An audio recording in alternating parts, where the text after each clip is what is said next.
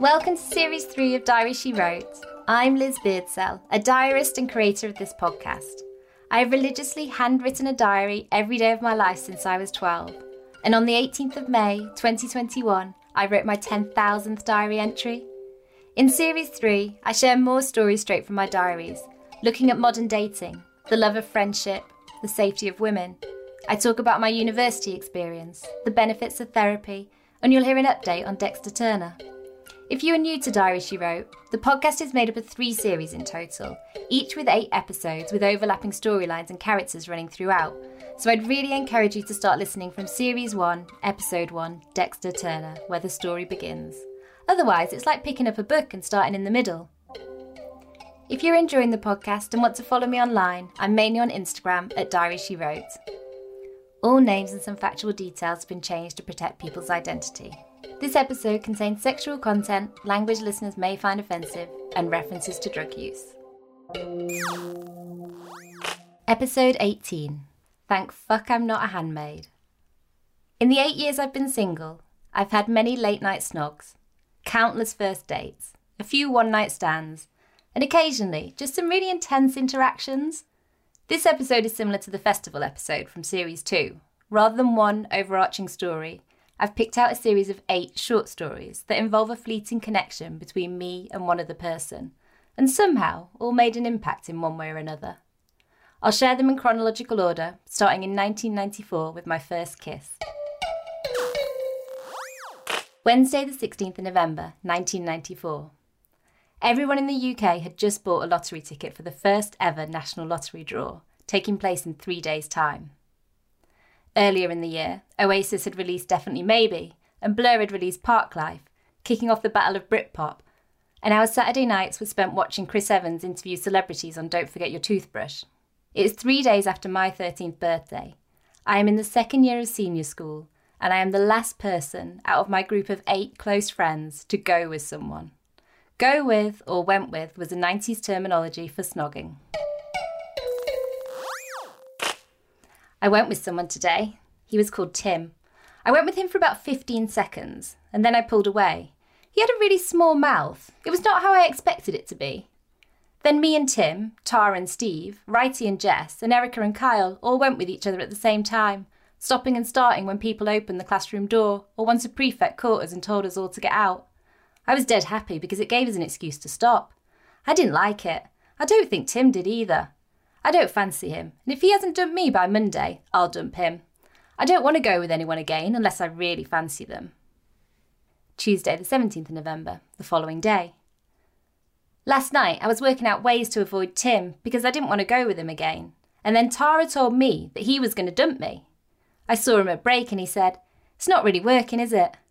Which didn't make sense because he hadn't even tried to make it work. But I said, No, I don't fancy you anymore. He said he was sorry, and I told him it was okay. I wish we had got off with each other four days ago. Then I could have said my first kiss was when I was 12 instead of 13. Thursday, the 12th of December, 1996, two years later, age 15. I used to babysit for a boy called Peter, and soon after I started babysitting for him, his older brother asked me out on my first ever date. I went to babysit Peter tonight, I got there, and the dad told me that Matt and Declan, brackets brother and friend, would be home later. And at 9:30, they came and sat with me and asked if I wanted to do some weed. I said no, and I got Peter into bed. Declan was stoned. They were rolling up weed in front of me, and then the mum came home, so they had to quickly clean it up. They were both so nice. I hope they are there next time I go. Friday, the 13th of December. Loads of people, brackets, girls, know Declan, and Beth used to fancy him. I went babysitting again tonight from 7:30 till 10:30, and at around 8:30 Matt came home, and I just talked to him all night. He's so easy to get on with. Maybe a little bit up himself. He wants to get off with a lesbian. Anyway, apparently Declan said that I gave him my number. I didn't. I was telling Matt how my ambition was to be in a Coke advert. He said you should go to a model agency. I said, oh, I'd feel too upset if I got turned down. But he said, you wouldn't get turned down, Liz. Wednesday, the 18th of December. I went babysitting again. Peter was being a bit naughty. Matt was at football, but he came back at 9:45 and we spent the night talking. And then I got home and he rang and said, I forgot to ask, but I really like you, and I was wondering if you wanted to go to the cinema and then for a Chinese meal. I'll pay and I'll organise a babysitter. So I said yes. I'm so nervous. Thursday, the 19th of December. I always go wrong with boys. I don't want to go out with Matt tomorrow. I just felt I had to say yes when he asked me, and I was so pleased that someone had asked me out. We don't know what films are on, and I don't want to go for a Chinese as well. Sitting in a restaurant, just me and him. What happens when we run out of conversation?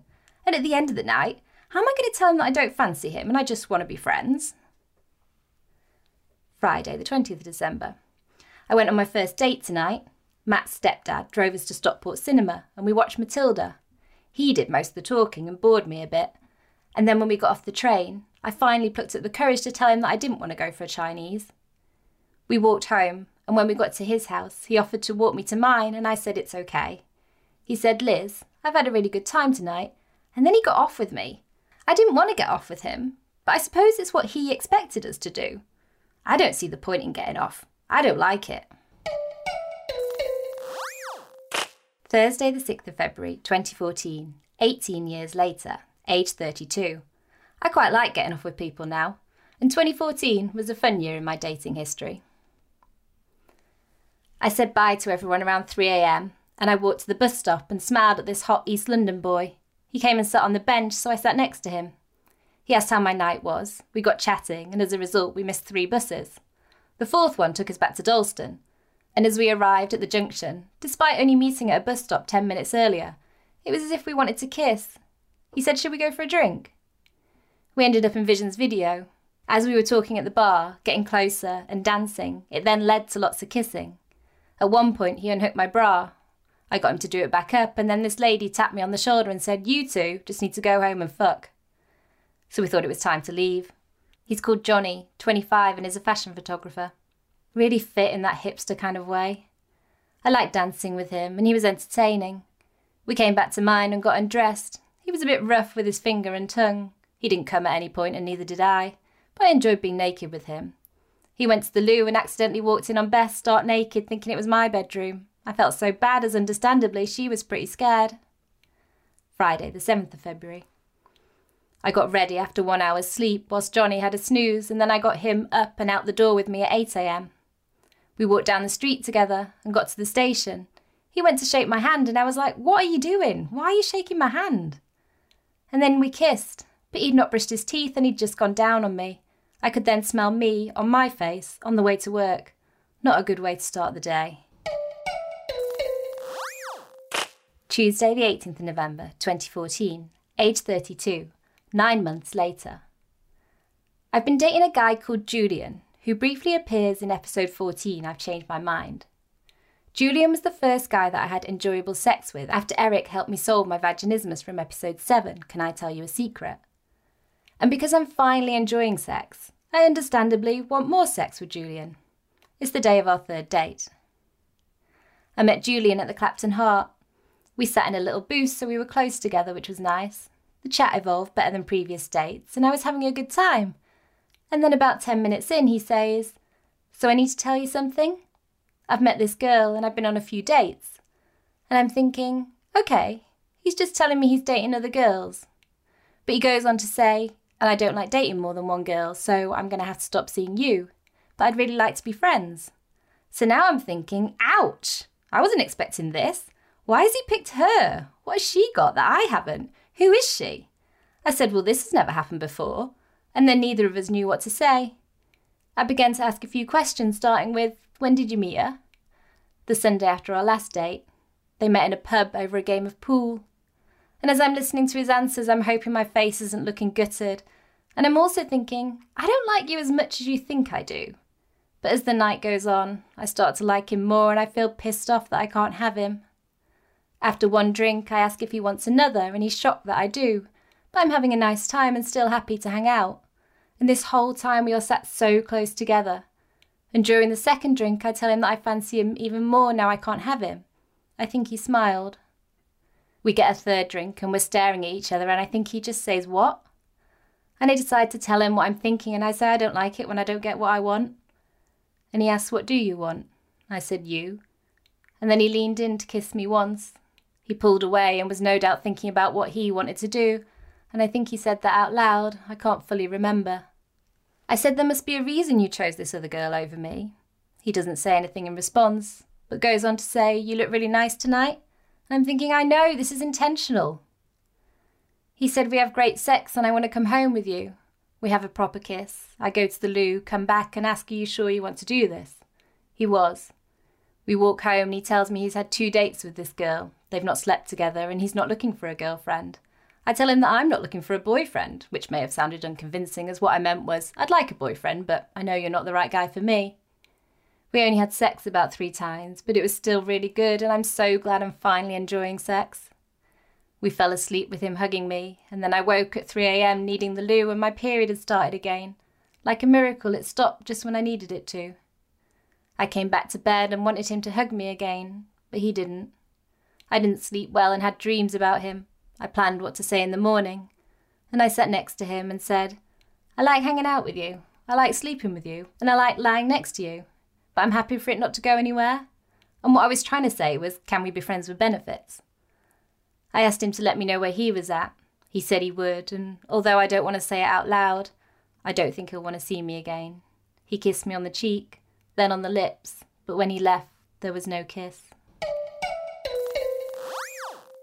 Friday, the 6th of January 2017, age 35, two years later. I have a first date from a dating app. Had such a productive day, so excited for my date this evening. Really high hopes after the good chat. I checked his pictures on the bus to remind myself who to look out for and headed to the Hunter S. Ian, 29, a chef, sat at the bar when I arrived, and I thought, oh, shame, I don't think I fancy you.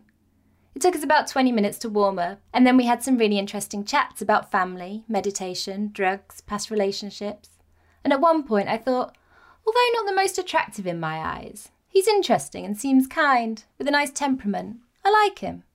He's from Plymouth, he's passionate about cooking and food, and a little rough around the edges, which I think I need. He was drunk at a much faster pace than me, getting a bit slurry with his words, and then said, I used to be quite big so I can hold my drink. But one drink later, he was like, oh shit, now I feel drunk. We'd moved to the Duke of Wellington as he thought the Hunter S was a bit pretentious. And before he got drunk, I definitely wanted to see him again. Not even thinking that he didn't fancy me. And then he said, I've had a really nice evening. And I was smiling, nodding along, and said, So have I, thinking he was going to say, Let's do it again. But then he said something like, But I don't think we'd work. There's been no flirting. I was so taken aback. I smiled and pretended to agree, thinking, Why don't you fancy me? I look nice. We've been smiling and laughing, and I thought you were interested in me and my life. Does my breath smell? Is it because I've been too honest? Is it because I stayed with someone I didn't love for 11 years? What don't you like? I felt ego bruised and rejected and wanted to cry. So stupid from a man I'd known for three hours. Sunday, the 16th of July, 2017, seven months later. I have another first date from a dating app. This is an example of all the things that can go through your head on a first date. Had a quick power nap, dinner, and then set off to Brixton to meet Graham. We met at the station. He was running late, so was a little bit anxious, sweaty, and apologetic. He arrived with what looked like powder on his nose and had a twitch in one eye. He'd just come from the Lambeth Country Show, so offered to go back there or to a pub with a beer garden. I opted for the pub. We set off, and he took me the wrong way, I prefer meeting at a venue so you can start that getting to know you chat sat down. We got through the opening first date questions, and it was only when he spoke about his job, a teacher, that I relaxed and was more interested. I think I've done too many dates too close to each other. I'm bored of them and want a break. Anyway, Graham, he talks a lot, intelligent, didn't love his job, and was a bit like, I'm not sure what I want to do, which was uninspiring. But then later, he told me about his love for writing and how he was on the third draft of a book about stories from his life aged 7 to 10, which was lovely to hear. He was passionate about his mum and sister, but facing problems with his half brother. Anyway, the whole way through, I'm thinking a hundred thoughts. Do I like him? He's hot. I'd like him to kiss me. I'm not sure I liked his wave. Again, is he hot? Maybe not from this angle. Oh, I love it when he talks about writing and his sister. But is that gesture making me cringe? Could I see you in my life? I wonder what his mum is like. He lives at home. I need someone who is at the same stage of their life as me. I don't want to be the mum in a relationship. I don't fancy him. He's not the one. But maybe worth a second date. We are sat quite close. Does he like me? Does he want to kiss me? Oh, now we're moving inside. You can't kiss me in there, it's way too light. And then we'll say bye at the station. Definitely not there. All of this on one date. It's so ridiculous. And still on my mind, Dexter Turner. Tuesday, the 6th of November 2018, one year later. This isn't a date. To me, this felt like a very intense interaction with Jimmy, my carpenter, who made a brief appearance in episode 1, Dexter Turner. If I'm still in contact with people who feature in the podcast, I ask them to take a listen and check they are comfortable with the content. And asking Jimmy to listen to this weirdly felt like the most awkward entry I've shared. I tried to make myself look nice as Jimmy was coming over to do my lounge shelves and rebuild my flower beds. I open the door and I swear he looks at me like no one else does, in kind of admiration and in such a loving way. We do some small talk and I talk him through the shelves and he helps me hang a picture. He asks me what's stored in my window box and I tell him it's for my diaries and I explain that I share stories from them at spoken word nights. And he said that he used to do open mic.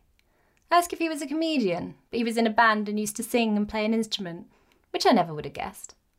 I'd talk him through the flower beds and show off my new kitchen doors. But I could tell he was distracted, so I was like, Jimmy, look at my doors, knowing that he would like them. And then he gently touched my arm and said, Sorry. In every conversation, we hold eye contact for way too long and stand closer than needed, and I just want to kiss him. And I don't want to leave for work, but there is nothing left to say. So I put on my coat and I grab my bag, and then as I'm about to leave, he says, Oh, yeah, I moved into a new place. And I said, Already? You'd only just bought somewhere when we first met a few years ago. He said, Yeah, the relationship broke down. And I was like, What? Thinking, You've specifically chosen to tell me this detail. I asked how long they were together and what happened. And then I said, So you are single? And he said, Yes, are you single? And my face is grinning, my stomach is flipping, my heart is beating, and my pants are moist all at once, and I say yes and then nervously ask how the dating is going. And he said, Yeah, okay, you? And I said, Yeah, I've been doing it a while now. And then we talk some more about the wood for the shells, and I say bye. And walking away, I'm so excited and giddy, and I message Willow to say, Oh my god, Jimmy is single. And I kind of skip to work, getting more and more wet at the thought of kissing him. And I draft a message to send to him this evening once I've checked I'm happy with the work, thinking this is such a safe bet. When I get home, I check the shelves and the flower beds and I message him to say thank you. And then I sent this message. Also, fuck it. Would you like to go for a drink? If the answer is no, will you still be my carpenter? And he replied, saying, Ha ha, I'll always be your carpenter. That would be nice, but I'm kind of seeing someone. Nothing serious. I'm officially single, but I'm not going to fuck her about right now. I definitely would like to, though, if it doesn't work out. This was totally not the response I was expecting, and I quickly went from excited and happy to low and sad, but not too sad. I sent one back saying, Okay, fair enough, good night, and he said, Good night, Liz. Tuesday, the 17th of September 2019, 10 months later. I have now decided to definitely launch a podcast sharing stories from my diaries, and this subject now begins to come up when I'm on a date.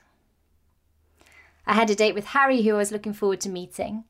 I was searching for him in the pub, and then I turned around, and there he was, holding our drinks, with the most welcoming, happy face smiling back at me.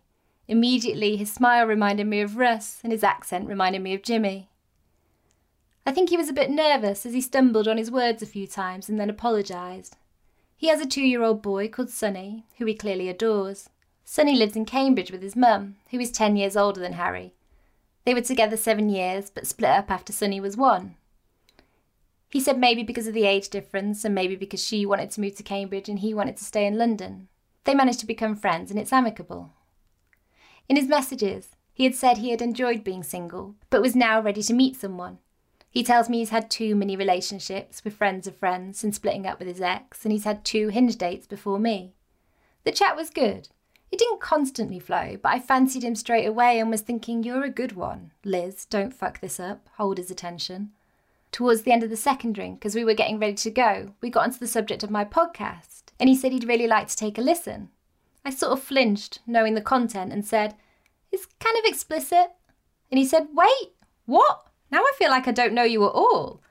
And I said, Well, it's about relationships, and obviously they involve sex, so I talk about my sex life. And he was like, Now I want another drink. Do you want another drink? He was clearly tired, and as he hadn't eaten, he was a little drunk. We'd had a good night, so we didn't need another. I said, I want to see you again, but let's end tonight now. And he said, Yeah, next time I'll make sure I eat first. And then he said, I also want to see you again. You are intelligent. And I'm thinking, why does he think that? I've done nothing to demonstrate that I'm intelligent. I'm always shocked when I hear people call me that. And then I think he said interesting, and maybe one more compliment, and then attractive. I said thanks, and I wanted to say the same back, but you don't know if it feels genuine or just like you're returning the compliment. So I said as soon as I saw your smile, I fancied you. And he joked, Oh, so it's just my looks you like? And then he said, So, this sex podcast, are you really kinky? Because I'm straight down the line. No, kidding, I'm open to anything. And I was like, It's not a sex podcast. We were walking up to the junction where we'd say bye, and finally there had been some physical contact as our arms and shoulders casually bumped into each other. And I really wanted to kiss him, but it was too public and he didn't go for it. We had a hug and kissed on the cheek. I was smiling on the bus journey home and I really wanted to see him again. But then that excitement comes mixed with the anxiety of hoping he genuinely feels the same. He messaged to say get home safe. It would be great to hang out again on a second date and that he'd like to hear the podcast. Wednesday the 18th of September, the following day. And at 10.30am, I sent Harry my pilot episode and said, Here it is. I had a listen this morning and the sexual content isn't as heavy as I remembered, but sure you'll learn more about me. Let me know what you think. I guess it's overwhelming to think someone is writing about you in that much detail. But it didn't put Marvin off when I sent it to him. And then I spent the rest of the day checking my phone for a reply, thinking maybe he'd listen at lunch. Then maybe he'd listen in the evening. Still feeling confident he would reply, as he's been consistent, never leaving it longer than a day. But by 9:30 p.m. I'm welling up, and at 10:30 p.m. I'm crying thinking it's rude. Maybe he's busy, but just a simple reply saying I'll listen later. And then different thoughts of maybe he's woken up and changed his mind, or maybe he's listened and thought, no fucking way, I don't want to be in a podcast. I just want someone to love, it's been so long. I hate the unknown and jumping to conclusions and quickly moving from that feeling of excitement to total doubt and confusion. But then I also think, thank fuck I'm not handmaid.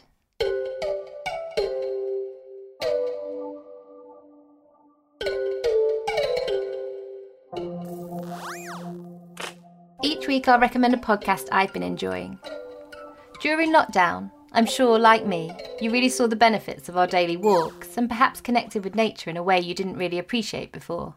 As pollution temporarily dropped, the birdsong became even more prevalent and wildlife began to reclaim their homes. I even had a heron land in my yard in Hackney. A friend of mine works for the RSPB and she really inspired me to learn more about birds. So I started listening to Get Birding podcast by Maya Rose Craig, also known as Bird Girl. Maya is a racial equality and environmental campaigner. When she was 14, she set up an organisation called Black to Nature. The organisation campaigned for equal access to nature for all, specifically focusing on visible minority ethnic communities. On the podcast, she welcomes celebrity birdwatchers to share their love of birdwatching and tips to help you discover more about the birds on your doorstep. If you've started to notice the birdsong more over the last year and want to learn more, this is a great podcast for any novices and might pique your interest to start a new hobby.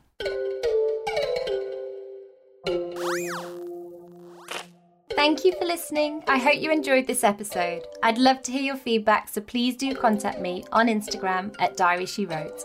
If you'd like to help out an independent podcast, please do subscribe, rate, and write a two minute review.